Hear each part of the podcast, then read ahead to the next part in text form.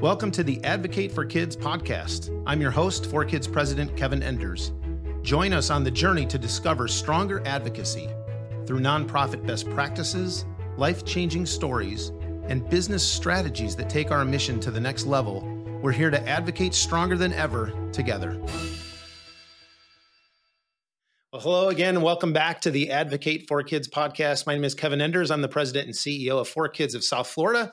We're thankful that you joined us again for another great and exciting episode of the Advocate for Kids podcast.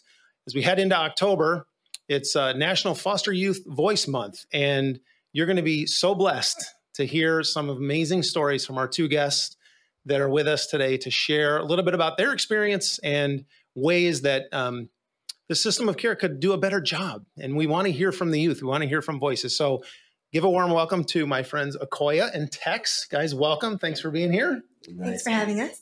Yeah, we're we're so thankful, and I've gotten to know both of these two amazing young people um, over the course of my time here at 4Kids, and uh, really love them deeply, and super impressed with how God has worked in their lives and how He continues to work in their lives. So we're gonna we're gonna jump right in and get to share a little bit about that with you guys today. So we're gonna start with Acoya. We just wanted to have you share a little bit about um, kind of those early years when you first became introduced to 4Kids, kind of what was going on in your life then, and tell us a little bit about that. I was 16 and I became pregnant. And the group home I was staying at, you're not allowed to stay there when you're pregnant. Mm-hmm. So they had to move me to a maternity home. And at the time, 4Kids had a facility called His Caring Place. Okay. Okay. So so then you were able to come and join us at His Caring Place while you were pregnant? Yes. Yeah. Okay. Tell us a little bit more about that story. Oh, so when I first came to 4Kids while I was pregnant, it was very new to me um, because they had so much, like, they wanted to be around you a lot and be supportive mm. and stuff. Mm. And I wasn't used to having that support. So when I first had it, it was kind of uncomfortable. Mm. Yeah, I remember hearing you share that before, but tell us a little bit about how how God used some of the relationships at 4Kids to help you through that. Oh, yes. so basically, I wasn't really walking with God when I went to 4Kids. Mm. But then after a while, I started seeing all these miracles happening. And I started just like hearing everything about this God. And I was like, this guy sounds awesome. so eventually, I kind of just started drawing near to him, and it worked out mm. very well. Mm, yeah, well, we're going to get more into that story later, but thank you so much. That's awesome. And Tex, tell us a little bit about your early days at 4Kids. How did you come to know about 4Kids and what was going on in your life at the time? Uh, I originally came to know about 4Kids through my sister, who was at 4Kids at the time. I had already aged out. I was basically, I was 21 going on 22, and I did not know up from down. My life was basically just in shambles, didn't know what to do and uh, I heard about this program 4Kids had for young adults for independent living, mm-hmm. and I decided to take a risk because I didn't want to abandon my family. This that's what I thought I was going to do, mm-hmm. and I had to make a decision. You know, if I want to make something out of myself, then I'm gonna have to break away from this cycle and take a risk, and that risk was joining, uh, being a resident with 4Kids. Okay. And tell us a little bit about that experience, like making that choice, right? And then coming into, and I know for your story too, it's very structured. It was like you're used to being free and all of a sudden people are in your business, you know, like it was like really uncomfortable. It was a relief. I was, was like, it, oh. was a relief for you. Okay. It was a relief because I finally had the opportunity to just work on me mm. and really have other people to look up to. Mm. Like uh, the the person that was heading our house. His name was Eddie Archer.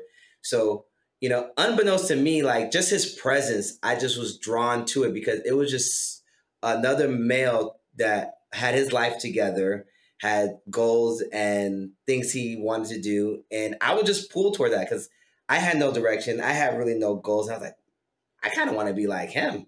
Mm. So I just it was it was it was it was a great time for me because it was it was an opportunity for me to finally just okay i can now just feel like i'm in a good safe place where i can just work on me mm. and not have to mm. worry about everybody else ah, that's good that's good so as this new story new chapter in your life starts to unfold right there's probably some really good memories and and some times where it was really difficult, right, and challenging. So maybe we could spend a few minutes just talking about what were some of those early experiences that were wow refreshing like thank god like people care or you know maybe from your voice what was that like? And maybe share some highlights of things that were going well for you at the time.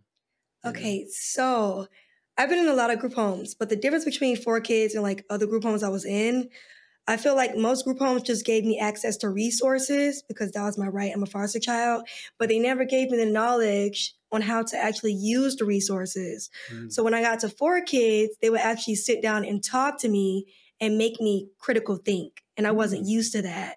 So when I finally understood that I can change the course of my life at any given moment, I started to work on myself, ask questions, and like just use every opportunity that was in my way. Mm. So that was a mm. great, great, great time for me. Wow, that's awesome. Tex, what about you? you know, one of the things I had to work through, and it, it took a while, was just feeling guilt of, well, my mom and dad are in this situation and they're not doing too well. And I'm in a situation where my needs are being met, I'm excelling.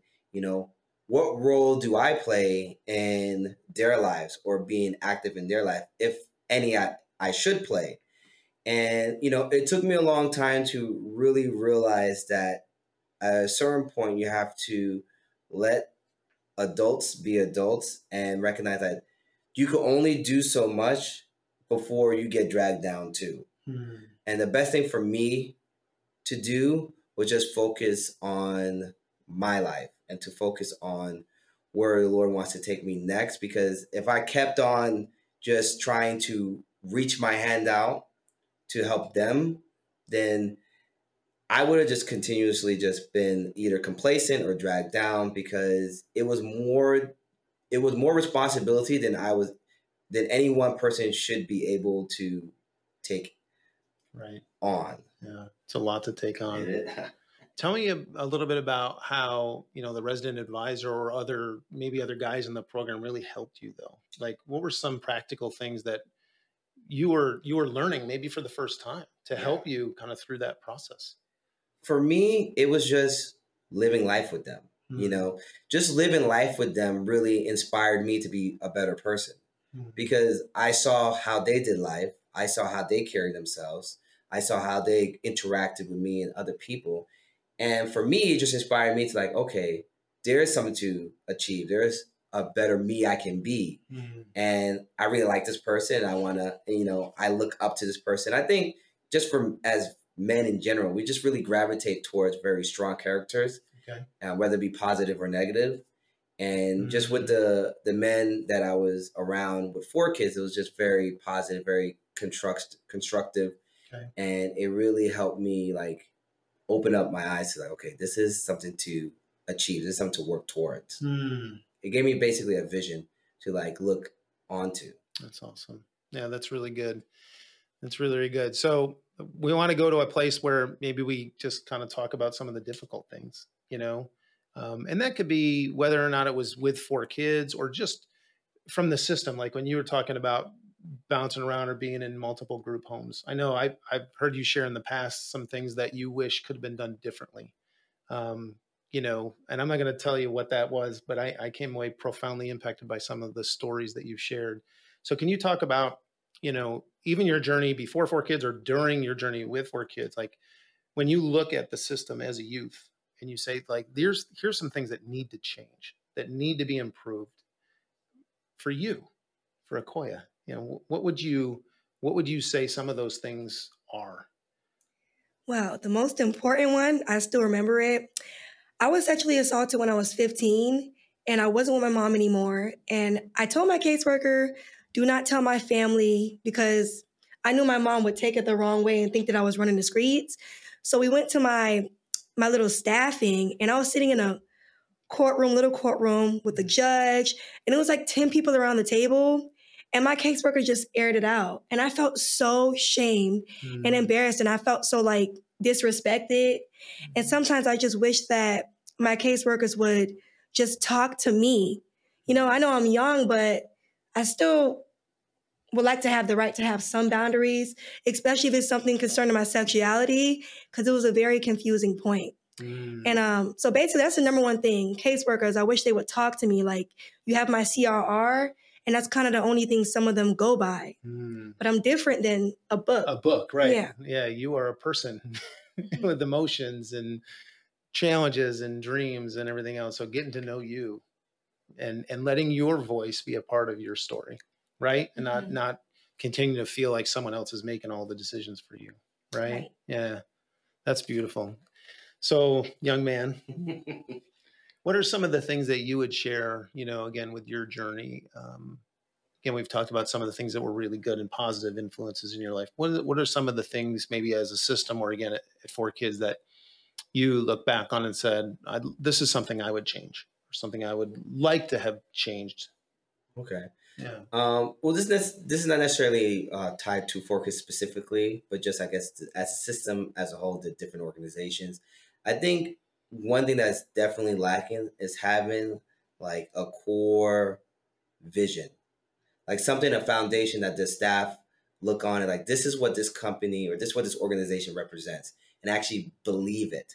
Mm. You know, um, something that I believe 4Kids did very well and continues to do very well is that the people that come on board don't just come on board because this is a job they want to do. They come on board because they see what 4Kids is about, they see the vision, they see the cause, and they're like, I want to be a part of that. Mm-hmm. And because of that, that really helps set the, the foundation down for them to really give it their all. Because when, when things get tougher or when things get shaky, oftentimes most people, especially in this child welfare treat it as just a job. Well, this person is annoying or this person is this.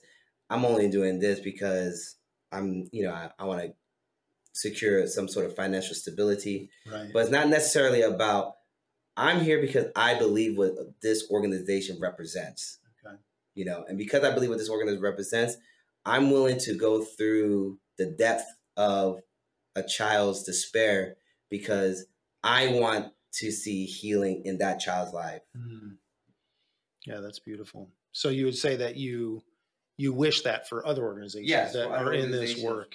So it's not just, hey, I'm clocking out at five and you know, you no. you got to go deal with your problems. It's more of a real commitment and relationship. Yeah. Yeah. A real good like a, a well established community where like when new people come in, it's like, hey, this is what Kids is about. This yeah. is what we do. Yeah. This is how we do it. You yeah. know, this is why we're here you know, and mm-hmm. understanding that is more than just them. It's like we're working, we're all doing our best to work together. Yeah. You know, because when you're in the foster care world, it can be very tumultuous. It's yeah. just a lot of, yeah. it's a lot of, you know, black, there's a lot of like, you know, really small nuances that are very tailored to each and every individual child. Yeah. Yeah.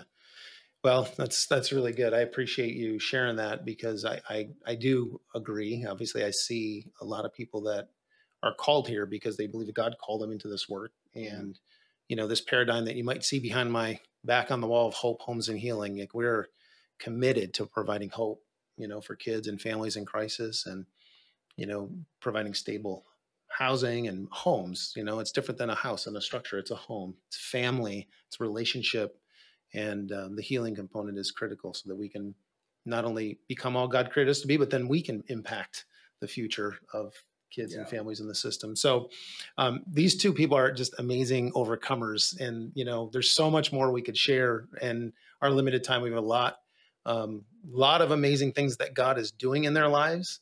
Um, and so I wanted to shift a little bit now and have you guys share a little bit about what's going on in your life today. Tell us a little bit about where you're at today. What are some of the things that you're doing professionally, personally, and you know maybe um, spiritually? Just some of the things that are going on in your in your life today. Acoya.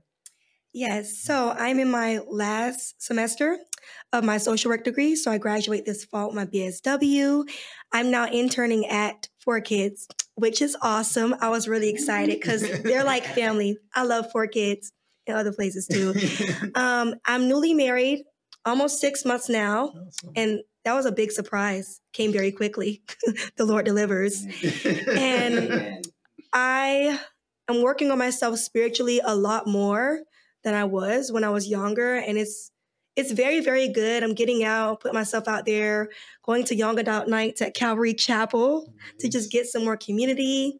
Nice. And I'm looking forward to attending grad school. Woo! Look at that. Mm. All right. Mm. That's exciting. That's exciting. And I know you got some other things that you do in your spare time on top of being everything else that you just talked about. Tell us a little bit about this group that you formed or are part of. Yes, it's called YSO, Youth System Organizers. It's a small board, and we're funded through the Children's Services Council. And basically, we go out, we do outreach at group homes, and we conduct surveys, and then we analyze those surveys.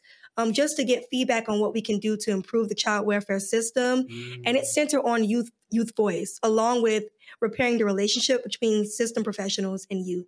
And it's going really well. We just went to the summit in DC and it was amazing. Oh my gosh, you did? You were in DC. I saw some news about that. They went on behalf of me uh-huh. because I was interning. Okay. Wow. That's awesome. I want to hear more about that after. But um, look at the smile on her face, right? I mean, look what God's doing in her life. She's got a lot going on. Got working on finalizing her degree, getting married. Um, has a beautiful daughter who's five, I believe. Five years old. Yeah, yeah. And then thinking about grad school and uh, forming a group of, of world changers, really, and that's awesome. I'm so proud of you. That's that's phenomenal. Tex, yes, Tex has got quite a story himself. Yeah. Tell us a little bit about your wife and your children and everything that's going on in your life.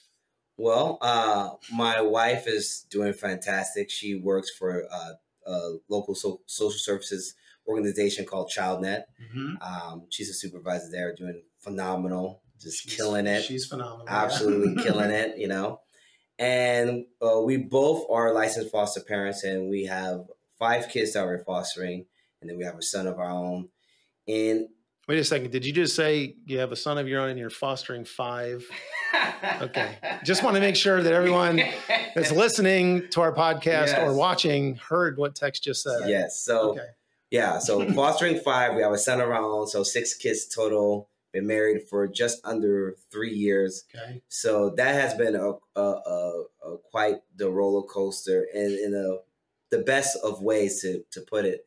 Mm. And you know, throughout this whole experience, I've been tr- trying to figure out, you know, or I've been really praying, thinking about a lot in terms of like, what place do men have in terms of just diving into foster care and especially married men who maybe oftentimes I find out their wife are interested, but mm. they're not really sold into it. So it's like they're kind of the gatekeepers in a lot of ways of whether or not like a household moves forward with getting involved in foster care. Yeah. And just the importance of just utilizing my voice and my experience to bring more uh, just more knowledge to those who don't know. Mm-hmm. Because as far as I'm concerned, as long as I can get you curious, you never know where that can lead down the line. How the Lord can use that curiosity to really open someone's mm-hmm. eyes to okay,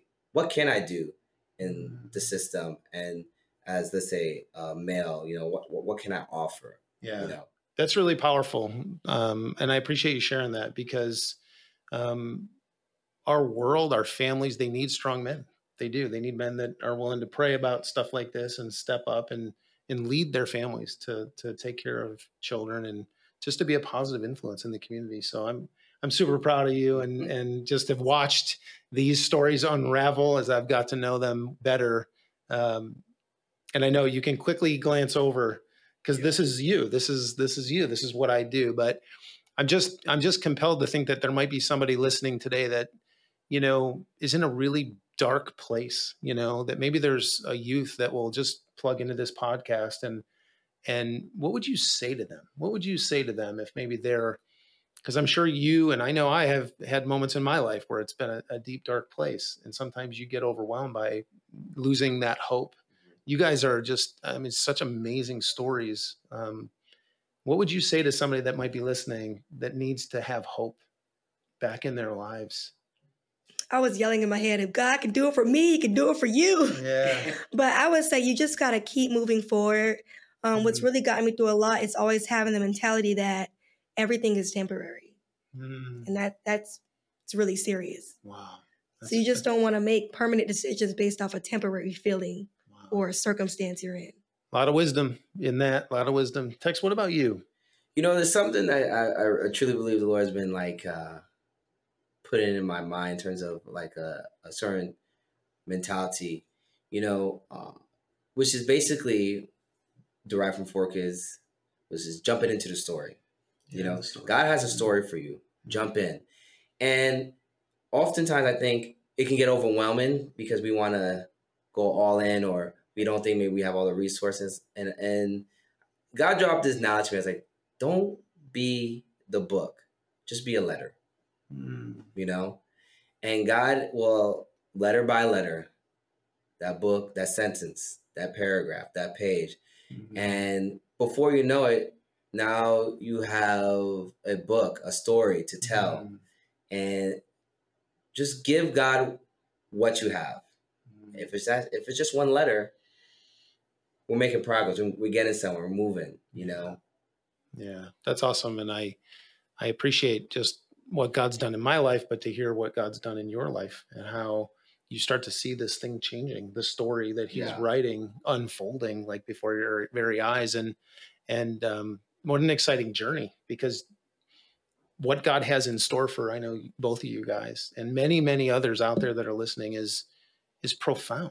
Um, there's one of my favorite verses in the Bible is Jeremiah 33 3, where the prophet Jeremiah, who is known as the weeping prophet, cries out to God like he's crying out for vision. He's like, God, show me. And God says, reach out to me, seek me with all your heart, and I'll, and I'll show you great and mighty things that you don't know. And I mean, I just see that unfolding in both of your lives, and I'm I'm super proud and blessed to know you guys and to be a part of you know your lives and your stories. And as we kind of come to a close, I'm I'm curious if you would maybe just share a glimpse of what is what are some of the dreams that you have about your future, and you know, just again to not only inspire me but to inspire others that might be listening. What do you what do you see?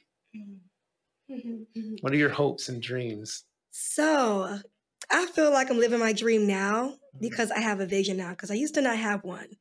But I really want to work for the FBI. Mm. I love anything crime related, like victim specialist. But most of all, I just want to always cling close to God any season that I'm in yeah. because I don't want to do it by myself because it's just not possible. Yeah. So my dreams are just making sure that I'm doing what God wants me to do. Mm, that's good. Living my life for Him. That's good. Yeah. Tex, any thoughts? Good old dreams. No, um, no. For, uh, I would say a dream for me, or or, or some or aspiration, is just really continuing doing what me and my wife are doing in terms of being involved in kids' lives that are in foster care. Mm. And something I'll, i often tell myself and is imagine if, if we just had a neighborhood that would just say, you know what, we're going to get involved. Just one neighborhood, the the change and the difference that could be made yeah. in the foster care system alone. And I think for me, a dream for me is just uh, bridging the gap between the foster care world and the the world that we know, mm-hmm. because it's two different worlds in, in, mm-hmm. in all basically. Because it's like mm-hmm. so many things about the foster care world that people in the in the real world don't really know and I like to try to bridge that gap by really getting them curious, educating them. So really allow, I mean, who knows where this where this train can end, but just bringing more knowledge of foster care through the masses, so people have a real understanding, grasp of okay, this is what foster care is, and I want to get involved. Mm. Yeah, it's good. It kind of makes me think about um, you know these two greatest commandments that God talks about love him with all your heart soul mind and strength and love your neighbor as yourself I mean if if we as a country and a society could do that you're going to be then totally connected to the Lord which is kind of what you said and you're going to be able to make tremendous impact and change in the communities that we serve and and that's why we're why we're doing what we're doing so I just want to thank you guys so much I want to kind of give you my own round of applause for spending some time with me today um, it's great to see you again, friend. and I get to see Acoya now more. She's in the office doing her internship. And uh, really, I hope you can hear in my voice or see in my face. Just really, uh, sincerely, how much I'm blessed to get to know these guys and watch God use them um, to change the world. And, and I hope that inspires somebody out there because don't just look at your circumstances. Look up, look at God. If you don't have Jesus as your savior, invite him in and watch what he can do in in your life. And uh, anything is possible with god the bible says. So um, as we wrap up another great episode of advocate for kids podcast. Thank you tex. Thank you acoya for joining and sharing this segment which is about stories. And join us in a future episode where we'll continue our emphasis on focusing on foster care best practices or business best practices and again just telling great stories of transformation that we get to experience every day and again, um, we appreciate you tuning in. We hope you were blessed by our episode today, and we'll see you in the future on another Advocate for Kids podcast. Take care.